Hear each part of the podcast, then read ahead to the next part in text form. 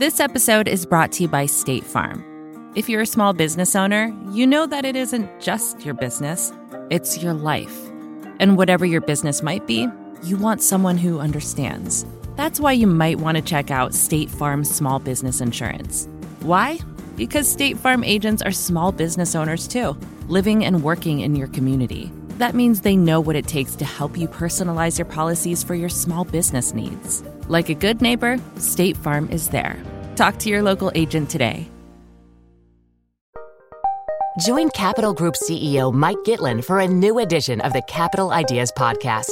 In unscripted conversations with investment professionals, you'll hear real stories about successes and lessons learned, informed by decades of investment experience. It's your look inside one of the world's largest asset managers. New episodes are available monthly. Subscribe wherever you get your podcasts. Invest 30 minutes in an episode today. Published by American Funds Distributors, Inc. I thought I'd get a lot of pushback from the mental health community. I thought psychiatry and psychology would be really upset that I was putting in a positive light something they, they would see as a risk to mental health. And the biggest surprise was the fact that I could not find people in those fields to critique psychedelic therapy.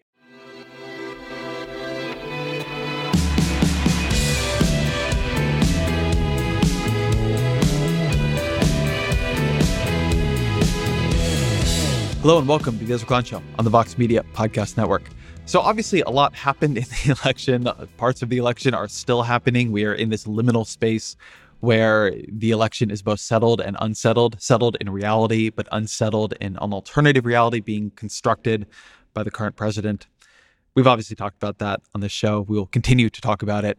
But something happened. Something happened in Oregon and not just in Oregon, but but, but primarily there that I want to focus on because I think it may end up being a, an important cultural moment, and at the very least, I am interested in it. In Oregon, a proposition about initiative passed called 109 with 56% of the vote. It's about the same margin that Joe Biden beat Donald Trump by. It didn't legalize or medicalize or decriminalize, although that happened elsewhere, psilocybin, the, the psychoactive ingredient in magic mushrooms. What it did was it created an entirely new structure in which these could be used in a therapeutic context, in which people are going to be licensed and trained as psychedelic facilitators, in which then you can go to these people and have a safety screening and then have an actual psychedelic experience in their facility under their guidance and then have integration therapy with them. It is harkening back to a period, uh, an often forgotten period in psychedelic use. It came before the explosion of widespread use in the 70s, back when psychedelics were understood as primarily a psychotherapy aid primarily something that was proving itself to be, or was thought to be, at least by some, to be an almost wonder drug for treating all kinds of mental health issues, but also just helping people improve their lives. An important thing about therapy is that it's not, you don't always go with a diagnosis or a problem. Sometimes you go because you just want to better yourself. Um, it's why I, am a big proponent of therapy. Uh, I, I, still go to therapy today, and I don't go because I'm trying to fix something. I, I go because it is supportive for me in in living a better life. And so this I don't know. I, I, don't know where this is going to end. There's a lot of regulatory space that needs to be cleared on it first. The, the governor is going to have to appoint a board, and that board is going to have to define all kinds of terms and how do you license these people and what are the safety conditions. And, you know, there are a lot of ways this could go sideways before it actually gets implemented, but also maybe not.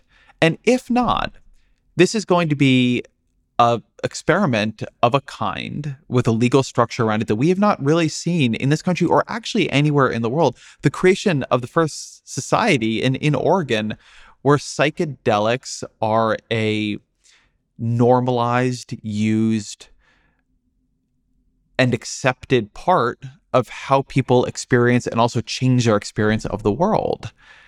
And that could end up being a really profound hinge point or not, or it could not, right? It could just become not, you know, not that much at all. And I don't know. Um, I'm interested in the research showing these compounds have profound possibility for treating a, a, number of mental health conditions that we are really just no good at treating. For instance, treatment resistant or drug resistant depression, which in the name you can tell it's hard to treat, but major depression, addiction, a number of things that are endemic in our society. And that there's some real promise that maybe this very, very different modality could do something to help millions and millions of people.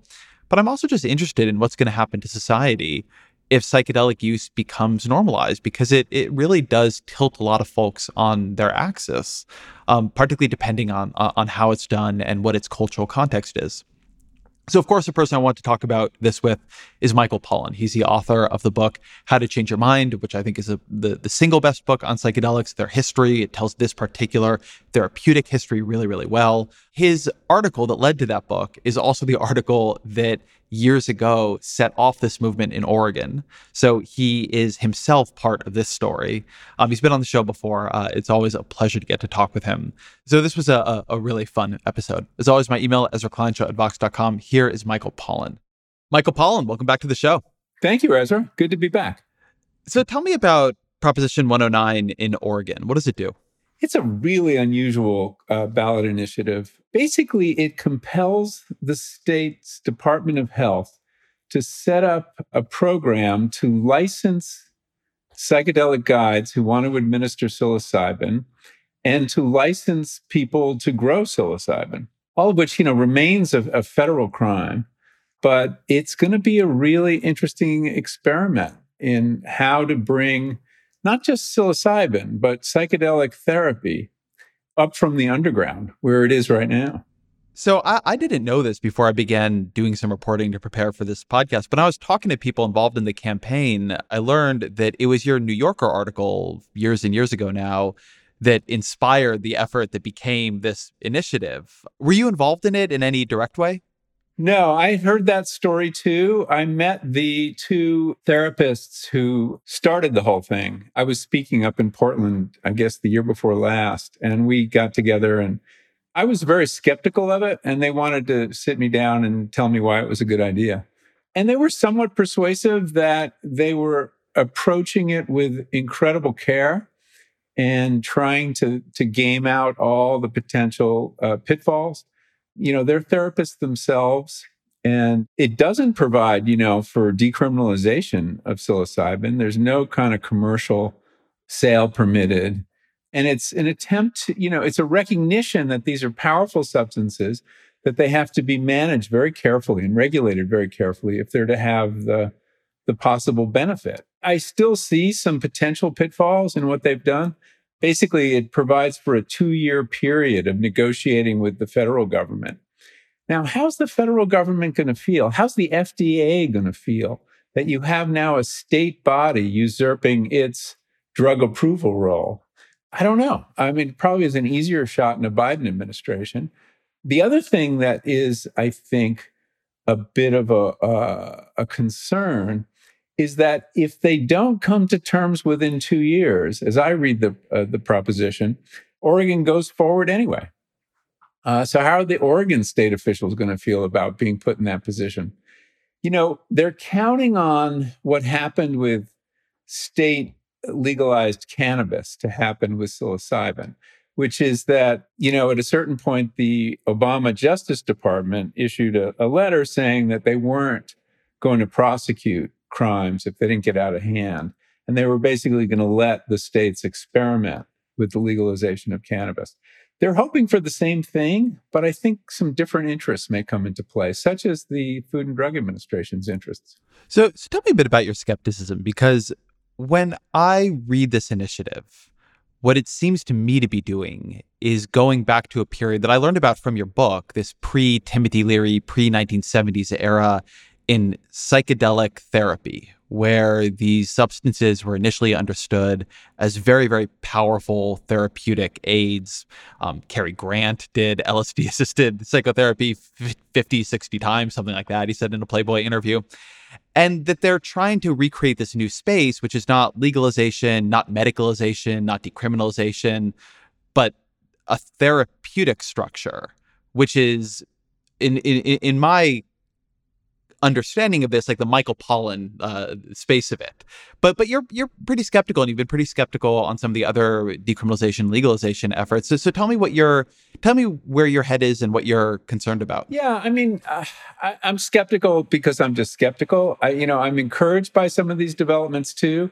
I really do believe that you know the states that they say are laboratories of democracy, and this is going to be one really interesting experiment. They may figure out things that will be useful the ground they're venturing onto is beyond the medical use of, even though they use the term therapeutic and psychedelic therapy, they're not limiting this to people with a diagnosis of depression or anxiety or OCD or whatever. It's anybody who wants this who, you know, can safely avail themselves of it, pass a kind of medical exam or, or medical history. So, you know, many of the people who've been involved in the now, you know, 20 year campaign to bring psychedelics back into respectability, were concerned that merely medicalizing them would not benefit everybody, and that they were also useful for the betterment of well people, as uh, one of my sources put it memorably. And that what do we do about those people? The kind of people who now might see a therapist, even though they're not technically depressed or have you know have a diagnosis uh, with a code and that those people do benefit from psychotherapy and those people could benefit from psychedelic therapy. So how do you how do you fit them into the picture? Um, basically the two avenues we have for legalizing the use of psychedelics is the medical route which passes through the FDA and by the way will probably happen in the next oh, two to five years but then the drug will only be available to people with a diagnosis. And then you have this religious route, which I think we should be paying more attention to because I think it has a lot of potential. And that is, you know, under the First Amendment, certain groups, including Native Americans and people in two ayahuasca churches, have uh, the First Amendment right to use psychedelics as a sacrament. I think you're going to see a lot more efforts to incorporate new churches the government is loath to say you're not a church. They pretty much go along with people who say they are a church. And some of the religious freedom decisions that the right in the court have uh, promulgated in the last few years, I think are going to spring a surprise on those justices because they set the groundwork for this spiritual use of psychedelics. But anyway, right now, Oregon is, is going into that middle area, the betterment of well people, and taking guides who presumably have been working underground and giving them a license to work overground. So, you know, I just kind of I applaud the care that went into it. You know, is this the best way to make law? You know, I I don't know. I mean, in general, I don't think ballot initiatives are the best way to make law. And I hope that it's been really well written and carefully written. But as I say, there are a couple potential grenades out there. One is what happens after two years if negotiations with the feds haven't haven't produced some sort of accommodation. And I'll say as somebody who who like in my policy wonk guys, the way this initiative works, it outsources a lot to to the governor and to the Oregon Health Board. And so in February, the governor has to appoint a committee that is going to be responsible for making a lot of the regulatory decisions about how this work, how you license people, how you set up the safety screening, how hard it is to become a licensed facilitator is going to have a huge impact on the supply of opportunity there is to, to go do this. I mean, if there are only eight people who get the licensing in the entire state, it's just going to be such a big waiting line that it's going to be functionally uh, illegal. So a lot is going to depend on what the regulators do and what Governor Kate Brown ultimately wants to do with it, right? A world where they want to use this to make this kind of therapy available is going to be very different from a world in which they don't. But the, the the therapy is the part that I really want to focus on in this conversation because it's a very, very different modality. And when you were on the show last, I focused on the part of your book that was about the brain and consciousness and and and and what psychedelics tell us about that. But there's a lot of history in your book about this pre-70s period where psychedelics are a therapeutic tool and what that taught us about how therapy worked and then what possibly got lost as an approach to treating mental health and the difficulties there. And so I'd like to, to re-explore that. So can you talk a bit about that? Can you talk about this? I would almost call it this lost psychedelics era that, that I think is only recently being repopularized. Yeah, but before I do, let me just go back to your point about uh, the complexity of making this happen. Oregon is really good at doing these things. you know, they did assisted dying uh, with incredible care and success. Uh, they were very early to legalize cannabis. But you're right. It depends on the goodwill of the governor and other bodies in Oregon to do this. I think they're well inclined. I think there is political support within the state. So I, you know, I wouldn't, skeptical as I am, I wouldn't doubt their ability to pull it off if they're so inclined. I would also say, by the way, just to, to add one thing on that, as a political economy measure, given that these things are are passing pretty easily now, I mean, this passed with 56%. It's the, the, Joe Biden got 56% against Donald Trump in Oregon. So this was not a close call in Oregon. And I think it won something like half of counties. So that included a lot of rural red counties. If Oregon can create a regulated, structured way of doing this, that's going to be one thing. And if they can't, a lot of the effort is going to turn towards decriminalization and much more open ended forms of medicalization. And so people who actually don't want this to become a free for all, who are even a little bit more still on the skeptical side of it, should want this to be done carefully because if there is nothing really between legalization and, and often medicalization acts as backdoor legalization and prohibition, then people are going to start just pushing for, for legalization. Whereas this is a real effort to try to create something that doesn't exist, this sort of therapeutic modality that could be interesting and could at least allow for a lot more structure in the way people have these experiences and in the way bad experiences or um, people who shouldn't have them are watched and protected.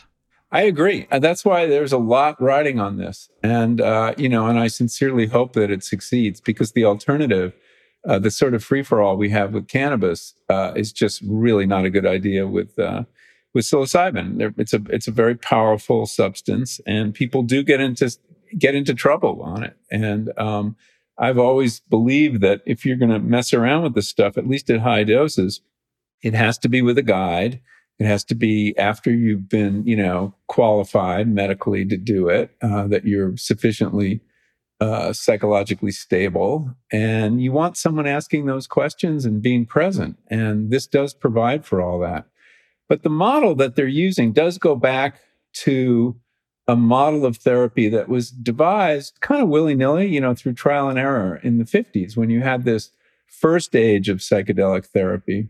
You know, many people think of psychedelics as very closely tied to the 60s and as a 60s phenomenon. But one of the surprises in writing the book was realizing how much was going on in the 50s. And in fact, even the word psychedelic, which we think of as a 60s word, was coined in 57 in a correspondence between a psychiatrist, uh, Humphrey Osmond, an English psychiatrist working in Saskatchewan, and Aldous Huxley, the, the writer who was very interested in psychedelics and had had a very big mescaline experience a couple years before that he uh, immortalized in The Doors of Perception. And actually, it was the psychiatrist who came up with the winning term in this discussion. Psychedelic simply means mind manifesting. And what Osmond and his cohort and it involves some very interesting people in and out of professional mental health care, including a very odd, mysterious character named Al Hubbard, who is kind of a, um, oh, I don't know, you know, semi intelligence officer, entrepreneur, inventor, and Johnny Appleseed of psychedelics. He, more than anyone, figured out the best way to administer the drugs when they first started giving people psychedelics, whether it was psilocybin or before that, LSD or mescaline, they would just put them in an examining room, you know, white walls, fluorescent light, give them the drug and leave. And some people had some pretty rough experiences because, as Timothy Leary taught us a few years later, set and setting are very important when it comes to psychedelics. They're incredibly suggestible drugs and so your mindset and your physical setting, basically your inner and outer environment, has a, a, huge bearing on what kind of experience you'll have. So Al Hubbard, working with these other psychiatrists, said, you know, you've got to create a kind of very nurturing living room situation. You want flowers, you want maybe some religious symbols, some Buddhas, some crucifixes. He always brought in pictures of, of Mary and Jesus into his treatment rooms. And then you want to play soothing music, classical music, and maybe put uh, blindfolds on people, eye shades, which would encourage them to go inward rather than having this kind of very interesting but distracting experience w- uh, dealing with your senses and what the sensorium is delivering and that it be a very non-directive therapy that you're with the patient who is lying down headphones on eye shades on you're not saying very much. You're offering a few words of comfort if they need it.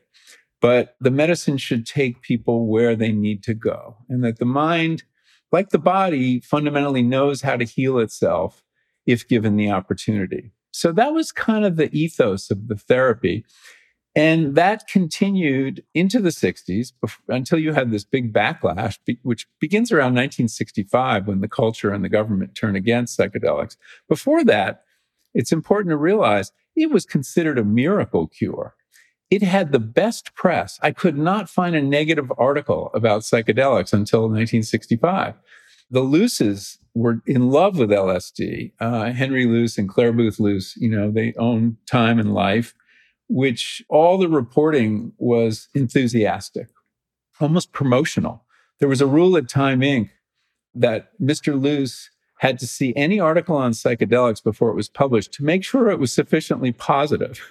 So it's hard for us to imagine a moment where that was the take, but there was a, a, real consensus that this was an important therapy and we knew how to do it. And it worked for several different things depression, anxiety, people approaching death, OCD, and alcoholism, especially. That was a very common use of uh, LSD therapy, uh, in fact.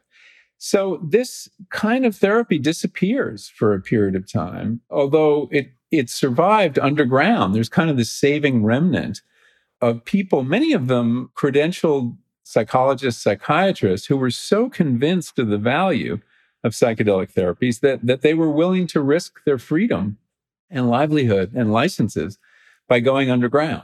And this spawned a, a culture of underground therapists that still exists. Um, and I've met many people in it, and many of them trace their lineage to people who had been doing it legally until the late 60s and then continued illegally. And so the knowledge of how to do it survived. It's almost like that, you know, this I don't know, this dark age or this medieval period where the, the, there's a body of knowledge on how to do something and it's rejected officially, but continues kind of in this vernacular way underground. And when you have the research, uh, the university sponsored research start again around the year 2000 uh, at Johns Hopkins uh, to start and UCLA, they draw on that model how they know about it, I don't know. Either because they had experience underground or there was enough that had been written about it, although there wasn't a lot written about it, that they would do it the same way. It's never been kind of scientifically verified that that's the optimal way to do it, but it is the tradition and it continues. And it's certainly what they have in mind in Oregon. Can you hold for a minute on the alcoholism story here? Because something that was a striking story to me in your book is that the founder of AA, part of his story of sobriety was a psychedelic experience. Um, uh, one I wasn't familiar with, not not LSD or psilocybin, but he ends up belladonna. Yeah, he ends up being a fan then of uh, of LSD. That sort of gets wiped out of that story, and of course, like the modern Alcoholics Anonymous is is very against um, most kinds of mind altering substances. But, but do you want to talk about that for a minute? Yeah. So Bill W., who was the co-founder of AA, uh, I think he was a New York advertising executive, and uh, he he hit bottom and ended up at a hospital in New York where he was administered uh, a drug called belladonna, and had this sort of mystical experience. Even though it's not technically a psychedelic, I think it's technically a deliriant and a pretty toxic drug. But I, somebody was experimenting with it at the time, and he had this uh, spiritual awakening which of course many alcoholics, uh, when they hit bottom, talk about. And the theory, I think, was you could essentially simulate the DTs, the you know the horrible hitting bottom of uh, of the alcoholic, which is frequently followed by some sort of spiritual awakening. And that you could essentially induce that without the, the person having to go through the physical pain of it by giving them a drug. After he got sober and founded AA and remained on the board for a couple years, in the mid to late 50s, he went to the board and said, you know, and he'd, he'd gotten some LSD therapy too in the interim and felt it was really useful. And he thought that LSD should be incorporated in AA and what they do. The rest of the board, I think, thought better of this and felt that, you know, it's kind of it's kind of clearer to ban all intoxicants. And making an exception for LSD struck them as a, a, a confusion of their message, which I can understand. But at the same time, you had several large trials of LSD to treat alcoholism. And they were getting, uh, somebody once went back and re examined the research, and they were getting about a 50% success rate, which is quite striking for alcoholism. I don't know that we have anything else that approaches 50% success. Uh, and there were hospitals doing this in LA and in uh, in Vancouver, especially. Al Hubbard had a wing of a hospital, and he would fly people up in his private plane, many celebrities from LA, and treat their alcoholism uh, himself in this wing of a hospital in Vancouver. So that was one of the leading indications that LSD was used for.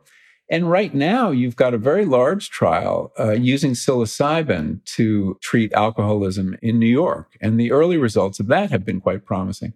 So, the use of psychedelics to treat addiction, which might sound counterintuitive to people, using one drug to treat another, actually has shown a lot of promise not just for alcoholism, but smoking cessation, where they've gotten some dramatic results at Johns Hopkins, like uh, 70 or 80% success rate, and also cocaine addiction.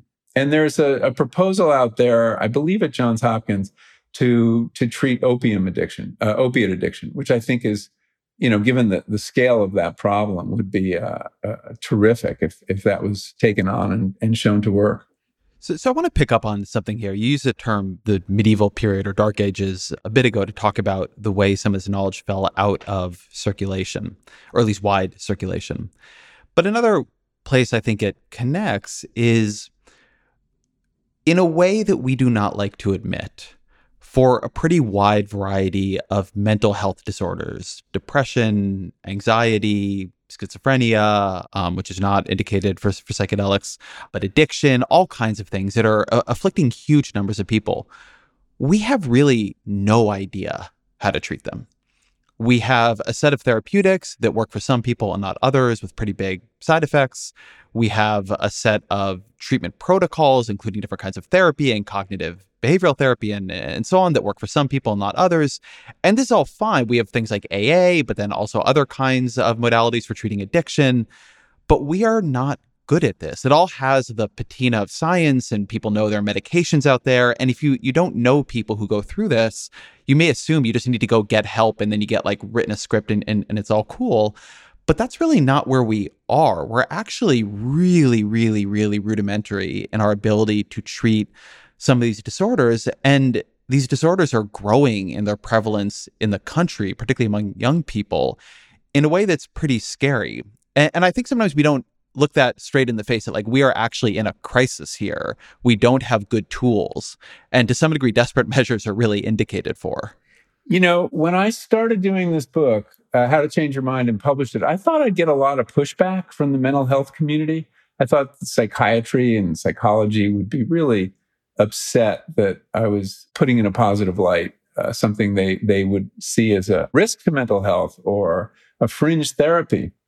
And the biggest surprise of publishing this book, Ezra, was the fact that I could not find people in those fields to critique psychedelic therapy. And that in fact, they were so desperate for new tools, as they very clearly, you know, laid out to me, that they embraced it. That, yeah, desperate measures were called for.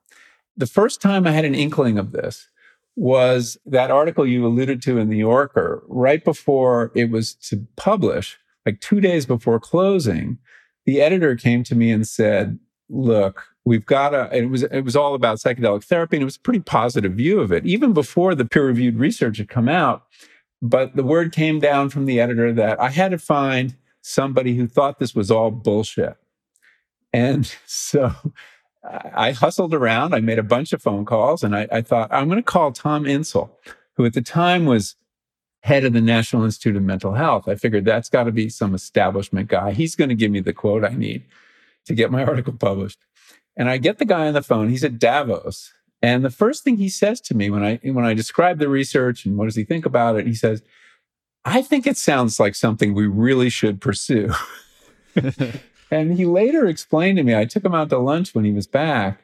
He said, "You know, you have no idea how poor our tools are and how broken mental health care is." He had he had given up the job by the time he said that, by the way. But and he said, if you compare mental health treatment to any other branch of medicine, oncology, cardiology, infectious disease, we have achieved so little.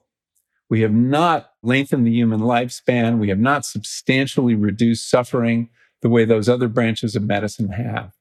And so the idea that we might have a powerful new tool here is something that we should all embrace and, and take a really good hard look at. So that's been a big surprise how widespread support for this research is in the mental health community. And that's one of the reasons it's proceeded without a lot of pushback so far.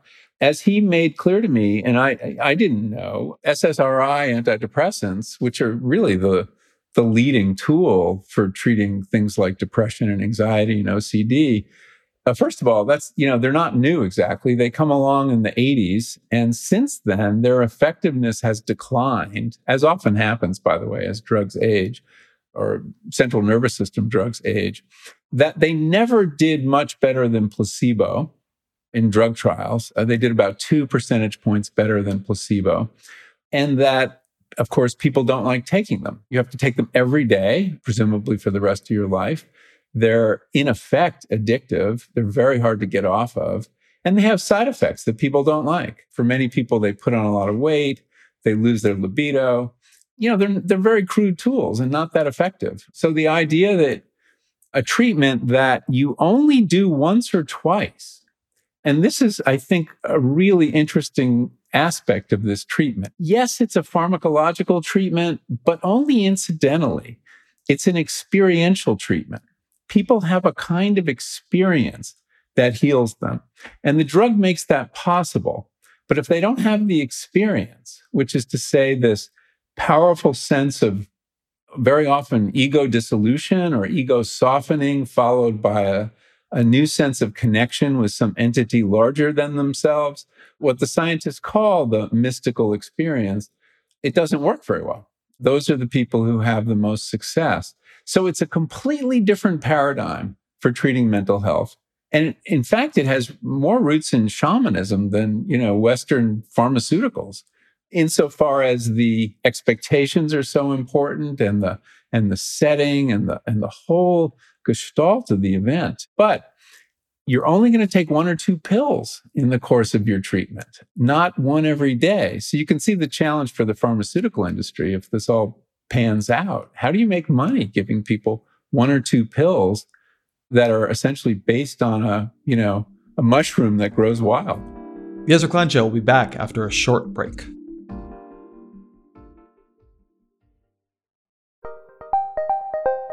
Did you know the Capital Ideas podcast now has a new monthly edition hosted by Capital Group CEO Mike Gitlin? Through the words and experiences of investment professionals, you'll discover who was their best mentor? What's a mistake they made that changed their approach? And how do they find their next great idea? Subscribe wherever you get your podcasts. Published by American Funds Distributors, Inc.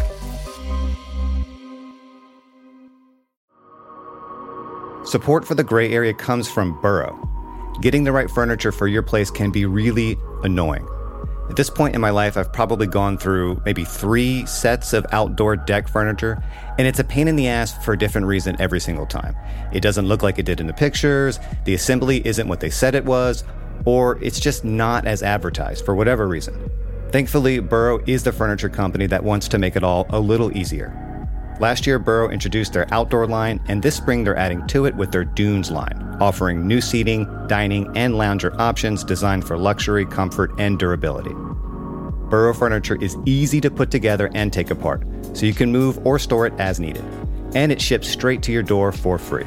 Gray Area listeners can get 15% off their first order at burrow.com slash box. That's burrow, B-U-R-R-O-W dot com slash box for 15% off. burrow.com slash box.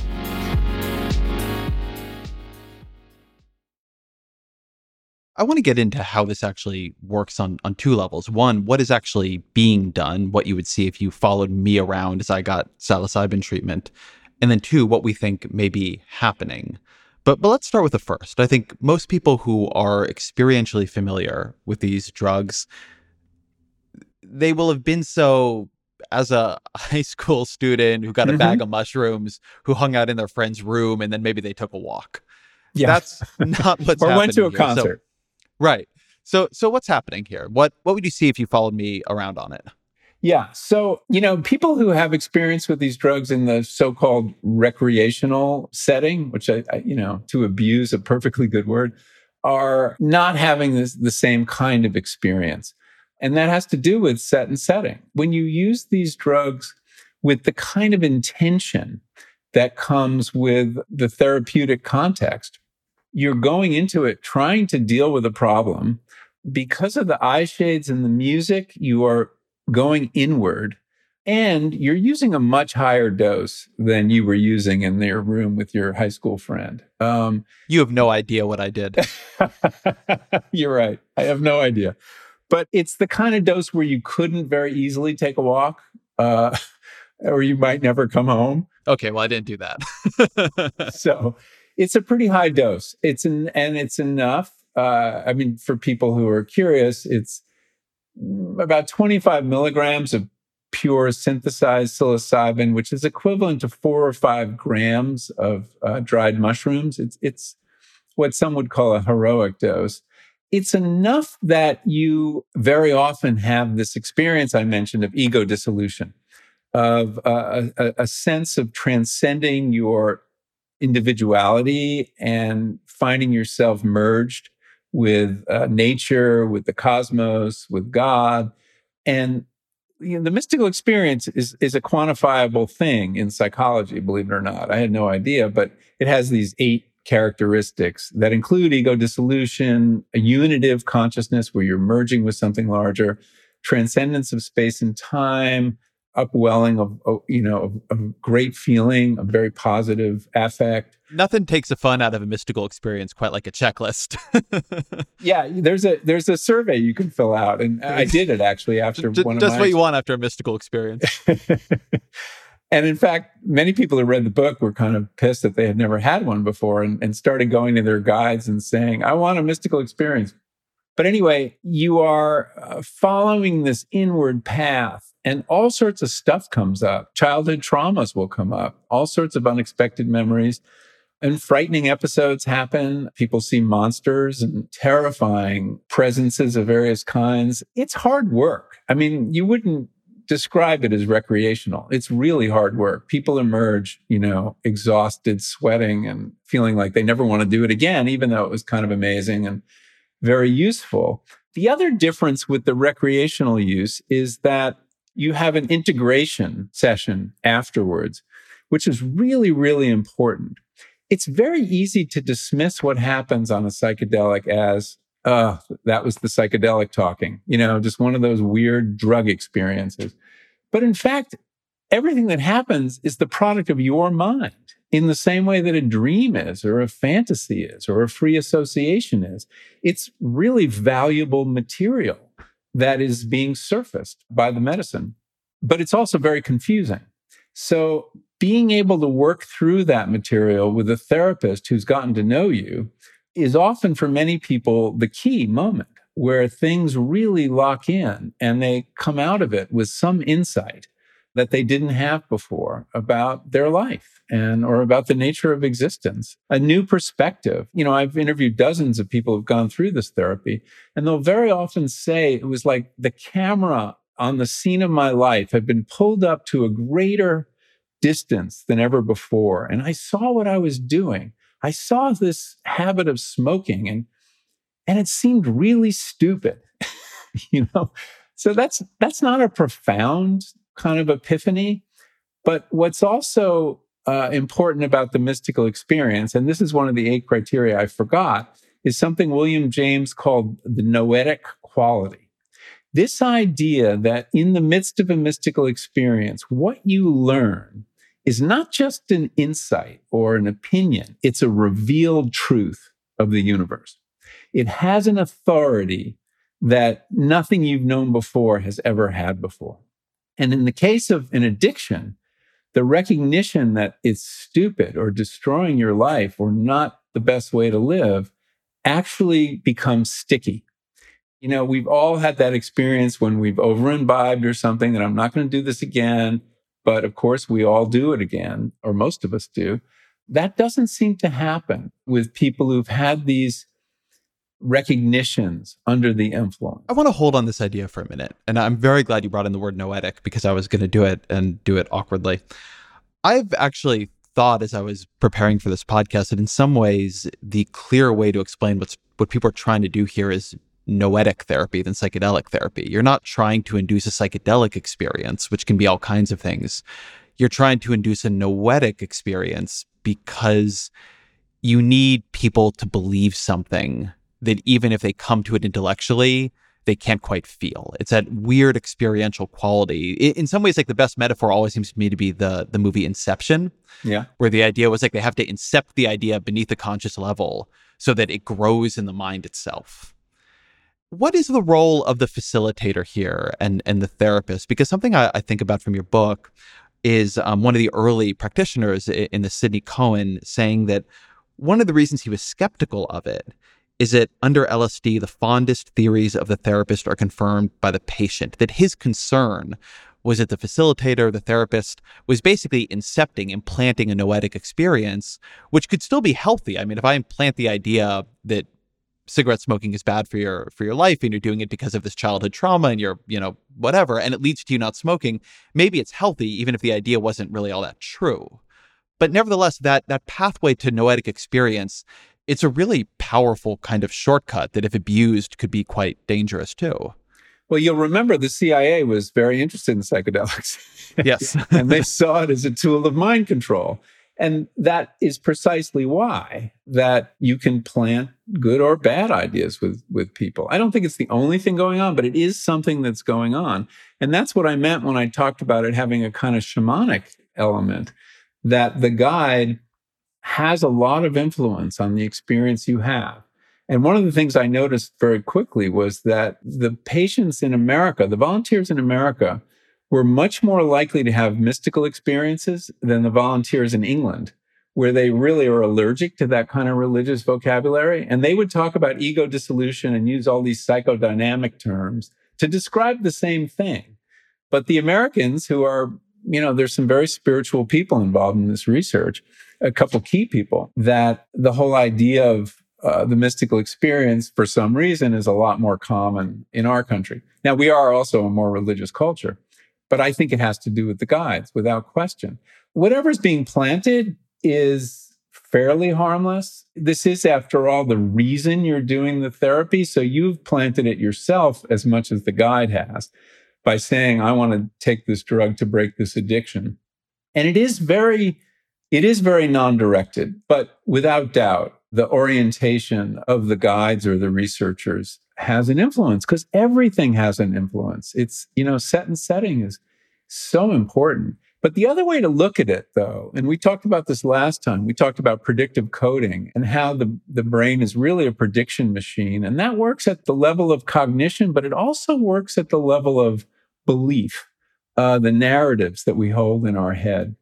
And, you know, Many people with addictions believe they're powerless before their addiction, and they tell stories that are kind of their predictive beliefs that I can't get through the day without a uh, without a drink or without a cigarette.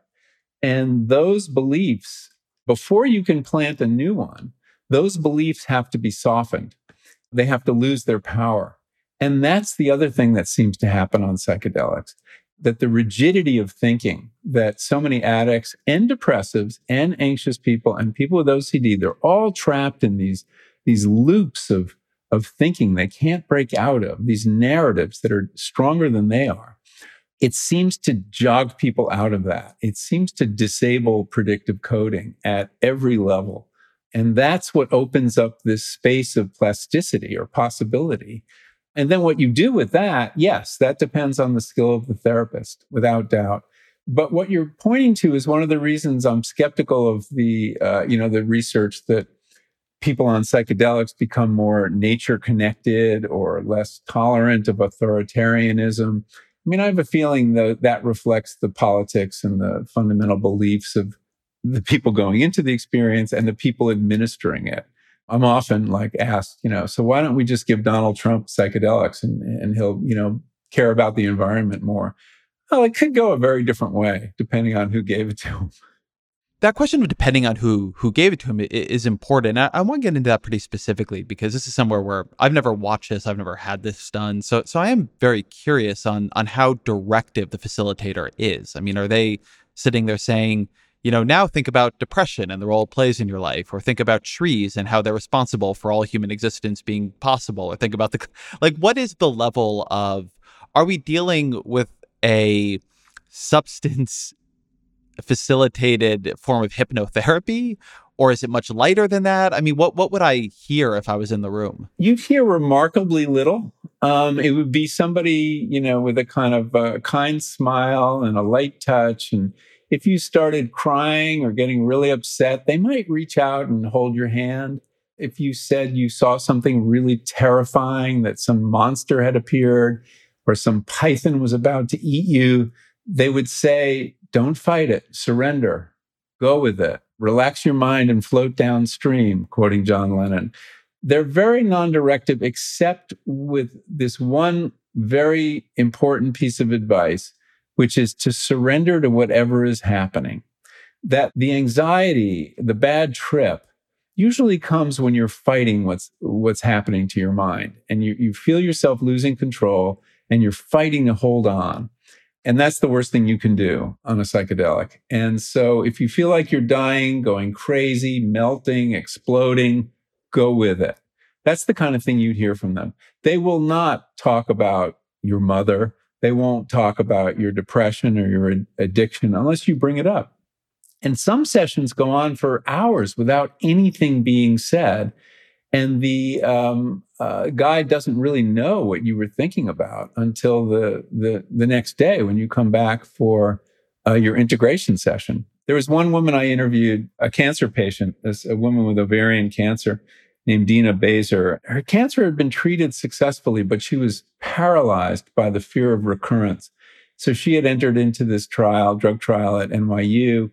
And she had this really interesting experience where she went into her body and toured her body. And this happens with a lot of the cancer patients. And she came face to face with a black mass under her rib cage. And she knew it wasn't her cancer because it was in the wrong place but she knew exactly what it was. It was her fear. It was the fear was coming back. And so this woman who was 60 ish and kind of, you know, timid person, small, she suddenly screams out, Get the fuck out of my body. And imagine the shock of the guides sitting with her. They have no idea what's going on. But from that moment forward, the black mass vanished, it evaporated. And so did her fear. And it has yet to come back. So that wasn't directed. You know, that was kind of the medicine showing her what she needed to see.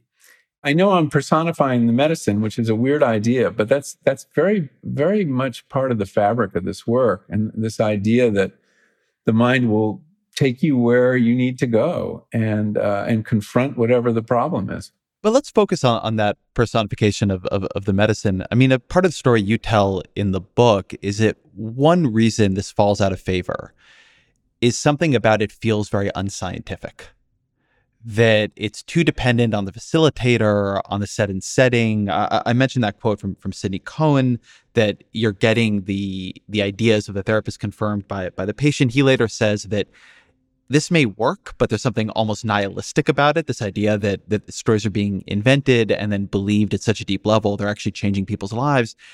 And then on the other hand, you're dealing with a part of the human being that just is not that objective, that we can't study that well, sort of the consciousness, the stories that make it up, the emotional patterns and, and, and linkages. A lot of traditional therapy is about trying to replace people's stories with other healthier stories. A certain amount of just medication is people taking something for a while and it gets better and we don't ever really know why or even really know well, what the medication that's the did. story of a pill. it's a mm-hmm. different exactly. kind of story, right?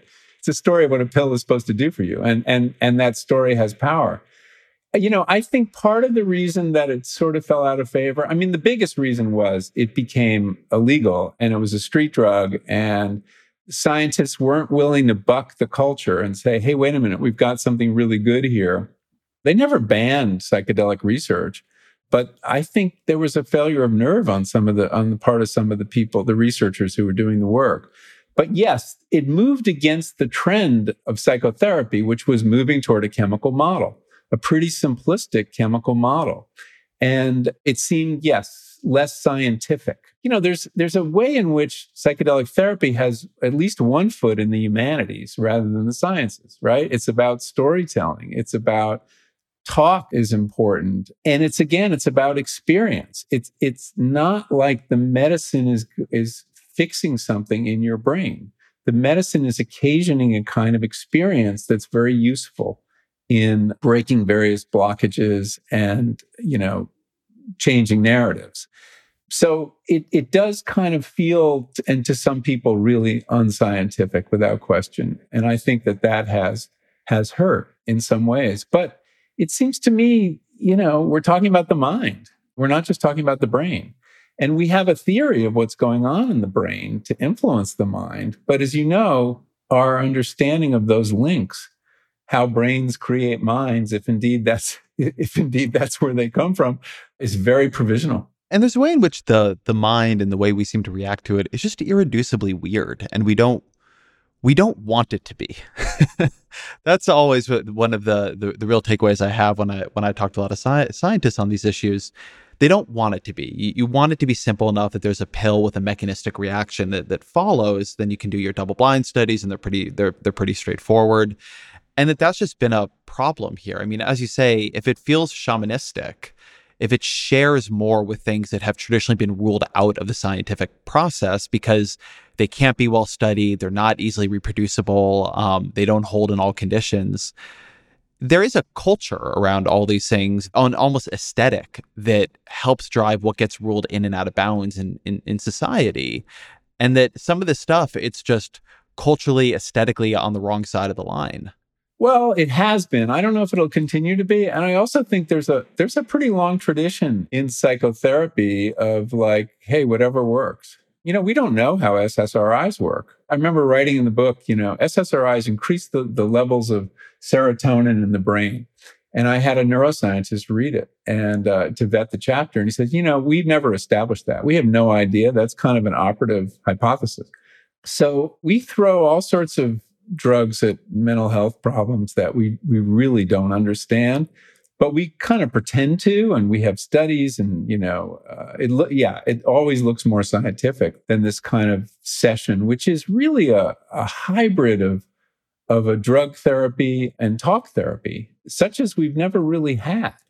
And that too i think leads to resistance because you you have people who come from the talking side of things who who who disdain drugs and then you have people who administer drug therapy and you know in 20 minute sessions and don't have the patience to really delve into the to the patient's mind and and story. So that's going to be a challenge to incorporate psychedelic therapy into the into the system of mental health care i think the you know there's a business model problem but then there's also a kind of staffing problem because you're going to need all this attention for the the brief period you know, you need six hours at least of therapeutic time during the session. You need several hours before the session in preparation and several hours after the session for integration. So it's like, you know, it could be like 20 hours and then never again. And the whole field, both the pharmaceutical side and the psychotherapy side, is based on either the weekly meeting that goes on forever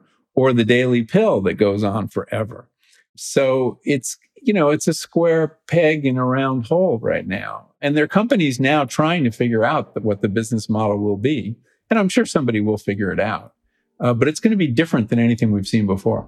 Ezra Klein Show will return after a quick message from our sponsors.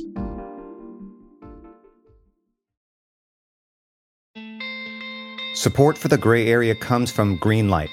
If you're a parent of teenagers, you might be starting conversations about money management and financial literacy. So often, the best way to learn is to do. But when it comes to money, there can be real consequences to learning the hard way. That's where Greenlight comes in. Greenlight is a debit card and money app made for families. Parents can send money to their kids and keep an eye on their spending and saving and kids and teens can build money confidence and lifelong financial skills. My kid is way too young to talk money with, thank God, but I have a colleague here at Vox that uses Greenlight with his boys, and he loves it. If you want to help your kids learn about money, consider Greenlight. It's a convenient way for parents to raise financially smart kids and for families to navigate this stuff together. Sign up for Greenlight today and get your first month free at greenlight.com slash gray area. That's greenlight.com slash gray area to try Greenlight for free. Greenlight.com slash gray area. Support for this podcast comes from Constant Contact. If you're a business owner, you already know that it's really, really hard to cut through the noise of everyday life. If you want to connect with your customers, you need to break through the noise you need Constant Contact. Constant Contact is a marketing platform that makes it easy to reach new audiences, grow your customer list, and connect over email, text, social media, and more. Whether you're a marketing guru or just learning the ropes, Constant Contact offers writing assistance tools and automation features that make it simple to say the right thing at the right time so get going and start growing your business today with a free trial at constantcontact.com. Just go to constantcontact.com right now. Constant Contact, helping the small stand tall. ConstantContact.com.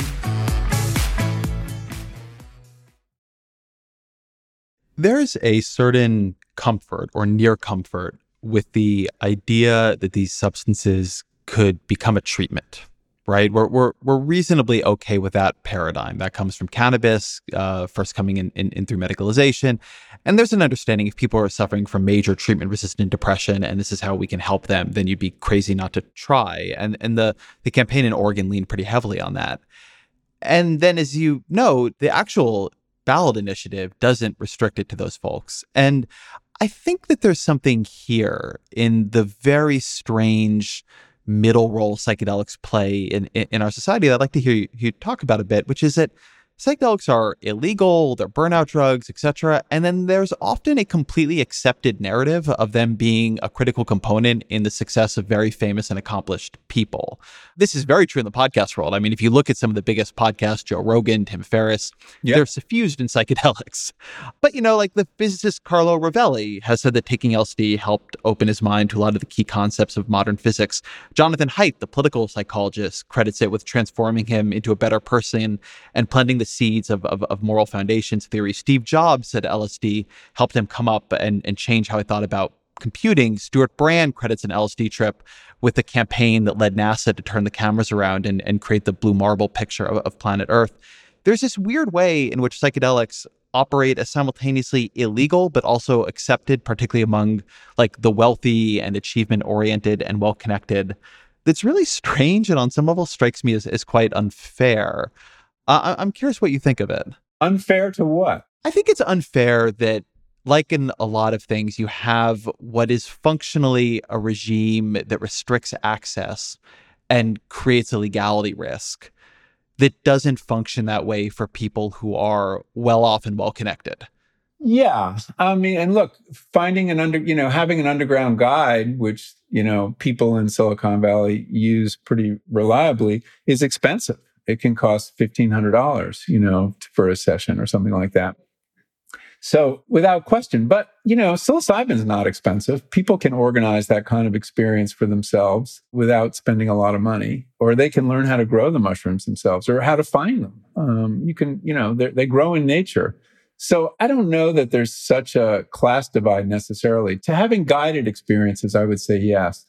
I have a take on that about the people who've you know, achieved great things or great insights on psychedelics because a lot of the experiences people have on psychedelics are not great. Bad ideas occur to people all the time on psychedelics. I've had my share of them, you know, great insights into the working of the universe that turn out not to have any value whatsoever. I kind of see them. The metaphor I use is that drugs like psilocybin and LSD are mutagens in the same way that a powerful force like radiation causes mutations, some of which lead to valuable new traits that contribute to evolution by essentially introducing variation. Psychedelics does the same thing in the cultural sphere. They lead to lots of fresh thought, most of which is lousy and worthless. But every now and then, if you if you throw enough ideas, metaphors, breakthroughs up against the wall, some of them are going to be really valuable. And so I see psychedelics as mutagens in the cultural sphere. And ideas have come along, and probably more in the course of history than we know. I mean, there's a group of religious scholars that believe strongly that at the root of many religious traditions were psychedelic experiences. That, you know, the use of these substances in traditional cultures goes back thousands of years, and that you could see how psychedelic experience would plant memes like, oh, an afterlife or a beyond or a dimension of reality hidden from us ordinarily. And my guess is that, you know, if you could construct basically a natural history of the imagination, the human imagination, you would find that drugs of all different kinds, but especially psychedelics, probably played a role in contributing all sorts of interesting things to it that we don't have a record of. The other example you didn't mention is uh, Kary Mullis, the inventor of PCR, the, the technology for replicating RNA that we're all dependent on now during the pandemic. We've all benefited from PCR if we've had a COVID test. He figured out the concept for PCR while tripping and driving his sports car to Mendocino uh, many years ago. I would not have thought of those two things going together all that well. yeah, no, not recommended. That actually leads me to societal level question, which is if Oregon becomes the first state to do this, it will become the first culture that has a pretty open path in with psychedelics. I mean, maybe with the exception of Amsterdam, but that has a, a very sort of different, I think, touristy vibe to it. And I'm curious if you if you're one of the people believes that there would be population level differences if these things and these experiences became widely accessible and destigmatized? Yeah, you know, this has been a conversation that's gone on as long as psychedelics have been in the culture. And um, people like Timothy Leary, Aldous Huxley, their interest was not just for personal transformation. It was a political interest in that they were they were looking forward toward cultural transformation. And you could argue that, you know, that did happen in the 60s, uh, that the 60s would be very different if not for LSD, that the anti war movement was, as Nixon believed, fueled by a drug that encouraged people to not accept authority, question things. I mean, for most of history, you know, 18 year olds go off to war when you tell them to go. And here was this very unusual moment where they were, many of them were saying no, and many of them were using drugs so that you could make a case that it does have a culture level effect.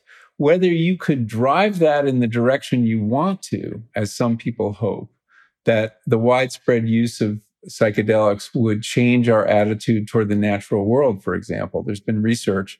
And uh, as I mentioned earlier, there's a nature connectedness scale in addition to the mystical experience scale that psychology, psychology has and that uh, people's nature connectedness scores go up after a single psilocybin experience.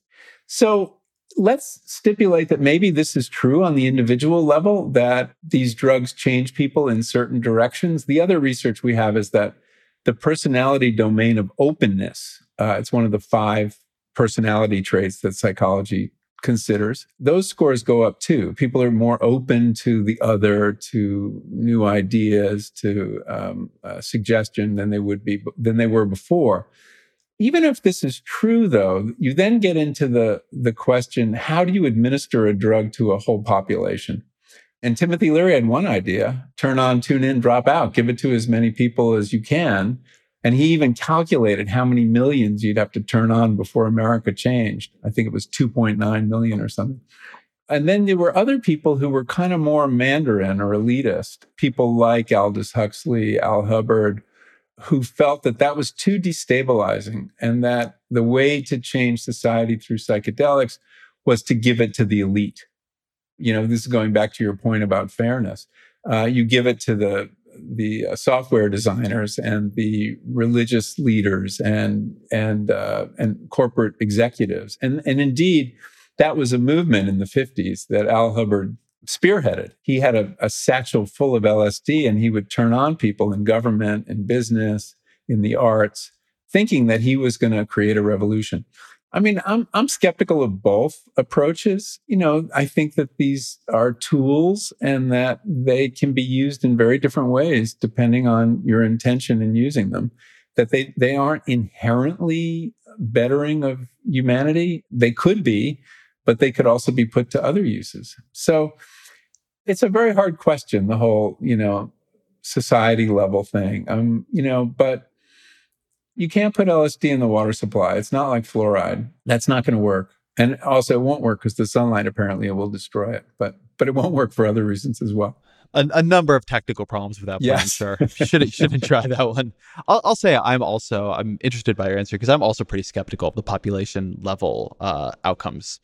People like to talk about them, but I mean, I think you, I think one should look at how things evolved in Silicon Valley and the Bay Area as actually an interesting counterpoint to the Leary era, because you just see that the culture and the cultural context in which these things are used really ends up mattering for how they're experienced. And something that was at one point understood as this great challenge to capitalism becomes a, a driver of it. I, I, think I read you somewhere saying that you know of companies that have microdose Fridays.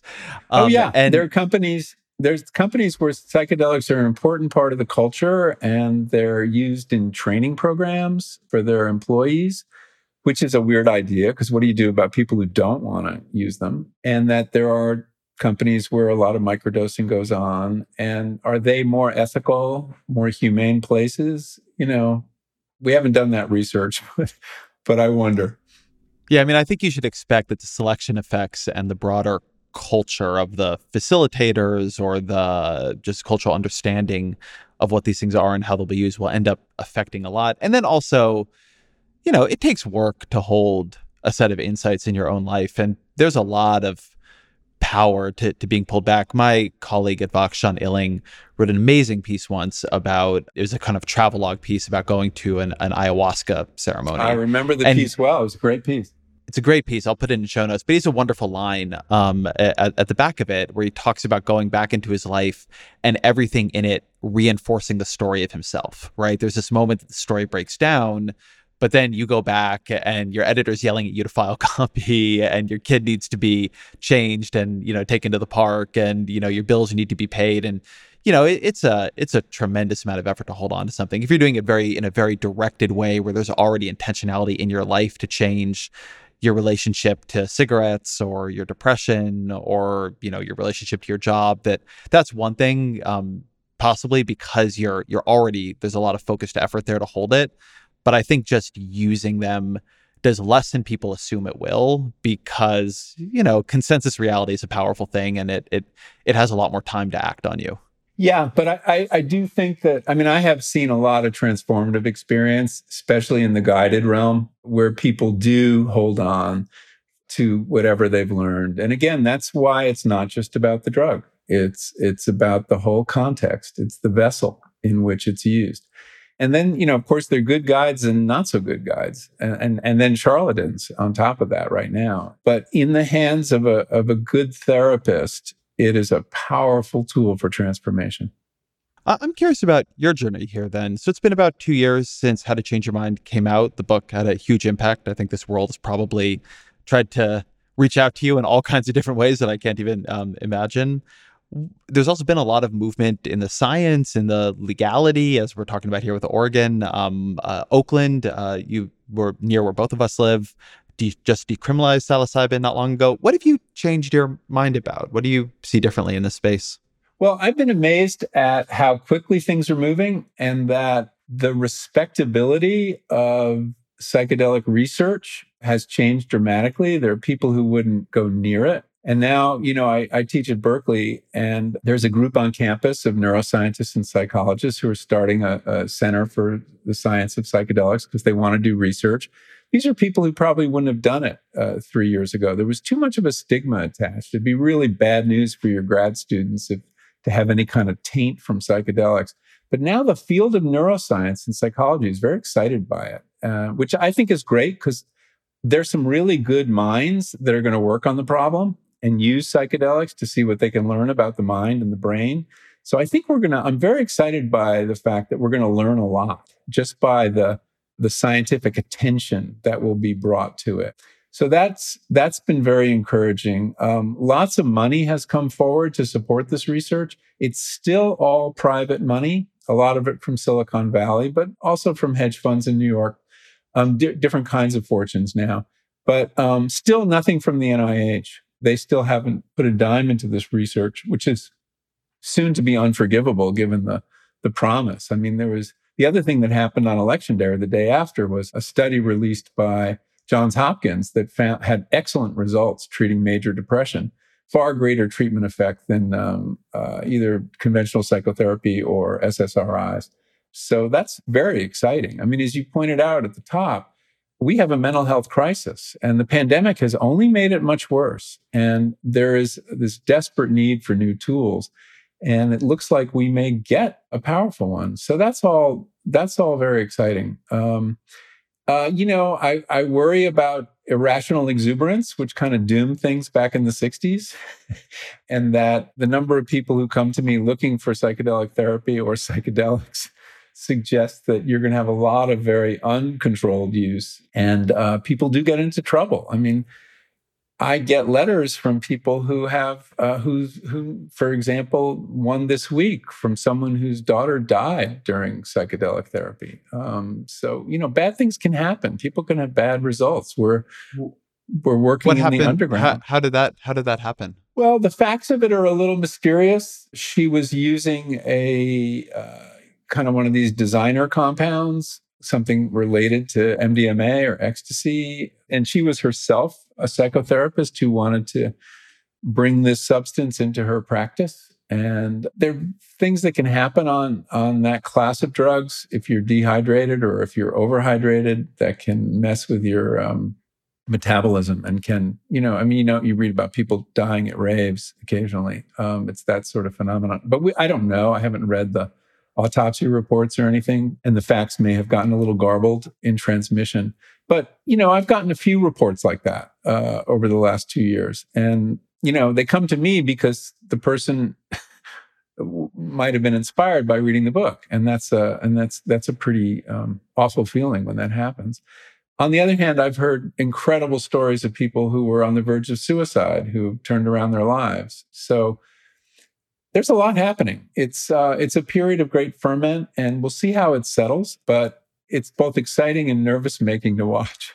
Uh, I think that's a good place to leave it. So, always last question: What are three books you'd recommend to the audience? So here's three that I'm excited by, and they're all sort of linked because they're all about nature and our engagement with the natural world. But the best novel I've read in the last five years is uh, Richard Powers' The Overstory. Oh my God, it's so good! Isn't it great? I can't walk through the woods and not think about it. I know, and think what's going on under your feet. But uh, it's a wonderful book that kind of displaces the human as, as, as the center of everything in a way that is is pretty mind blowing. And it's it doesn't feel at all like science fiction, although it's hard to describe it without making it feel that way. But of course, the trees, you know, are very sociable and are real characters in the in the book. So I love that book. I also loved a book that came out a couple years ago called uh, The Invention of Nature. It's a biography of Alexander von Humboldt, who's really the first naturalist or environmental scientist. And it's an amazing story. She follows his uh, his path through the New World. He's German, but he spent a lot of time in in uh, South America, and he was at the time of Thomas Jefferson actually, and and uh, they were they were uh, close friends and correspondents. And then a new book, or a relatively new book, uh, in this vein called Entangled Life by Merlin Sheldrake, who's an English scientist, and it's all about the fungal kingdom and has a lot in common with the uh, with uh, the overstory in that uh, there's much on the the networking of mushrooms and, and and and what a force that is in reality. But it's a beautifully written book. Uh, he's a scientist, not afraid of a great metaphor, but it's rigorous. There's a lot of mystical stuff about mushrooms out there. And he talks about psychedelic mushrooms as well as all different other kinds of mushrooms. But those three books together in terms of you know I, my longstanding interest what knits my work together is is is our engagement with the natural world which i see the use of these substances as part of i mean i think when we when we take these some of these plant medicines or fungal medicines into our bodies we're engaging with nature in a really profound way and so anyway that's these are all kind of heroes of mine andrea wulf richard powers and merlin sheldrake michael pollan thank you very much Thank you, Ezra. Always a pleasure to talk to you. Thank you to Michael Pollan for being here, to Varsha Karma for researching, to Jeffrey Geld for producing. The Ezra Klein Show is a Vox Media podcast production.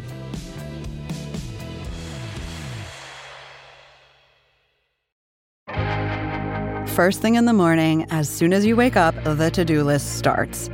Does the car need gas? Hopefully those leftovers are still good. Why did I get CC'd on Call mom? no. You can't escape the to do list, but you can make the most of your me time with a relaxing shower using Method Hair Care products. Try Pure Peace Volumizing, Simply Nourish Moisturizing, or Daily Zen Shampoo and Conditioner for daily use. All formulated with long lasting fragrances and are safe for color treated hair. Reconnect with the best version of yourself. Visit methodproducts.com to unleash your inner shower.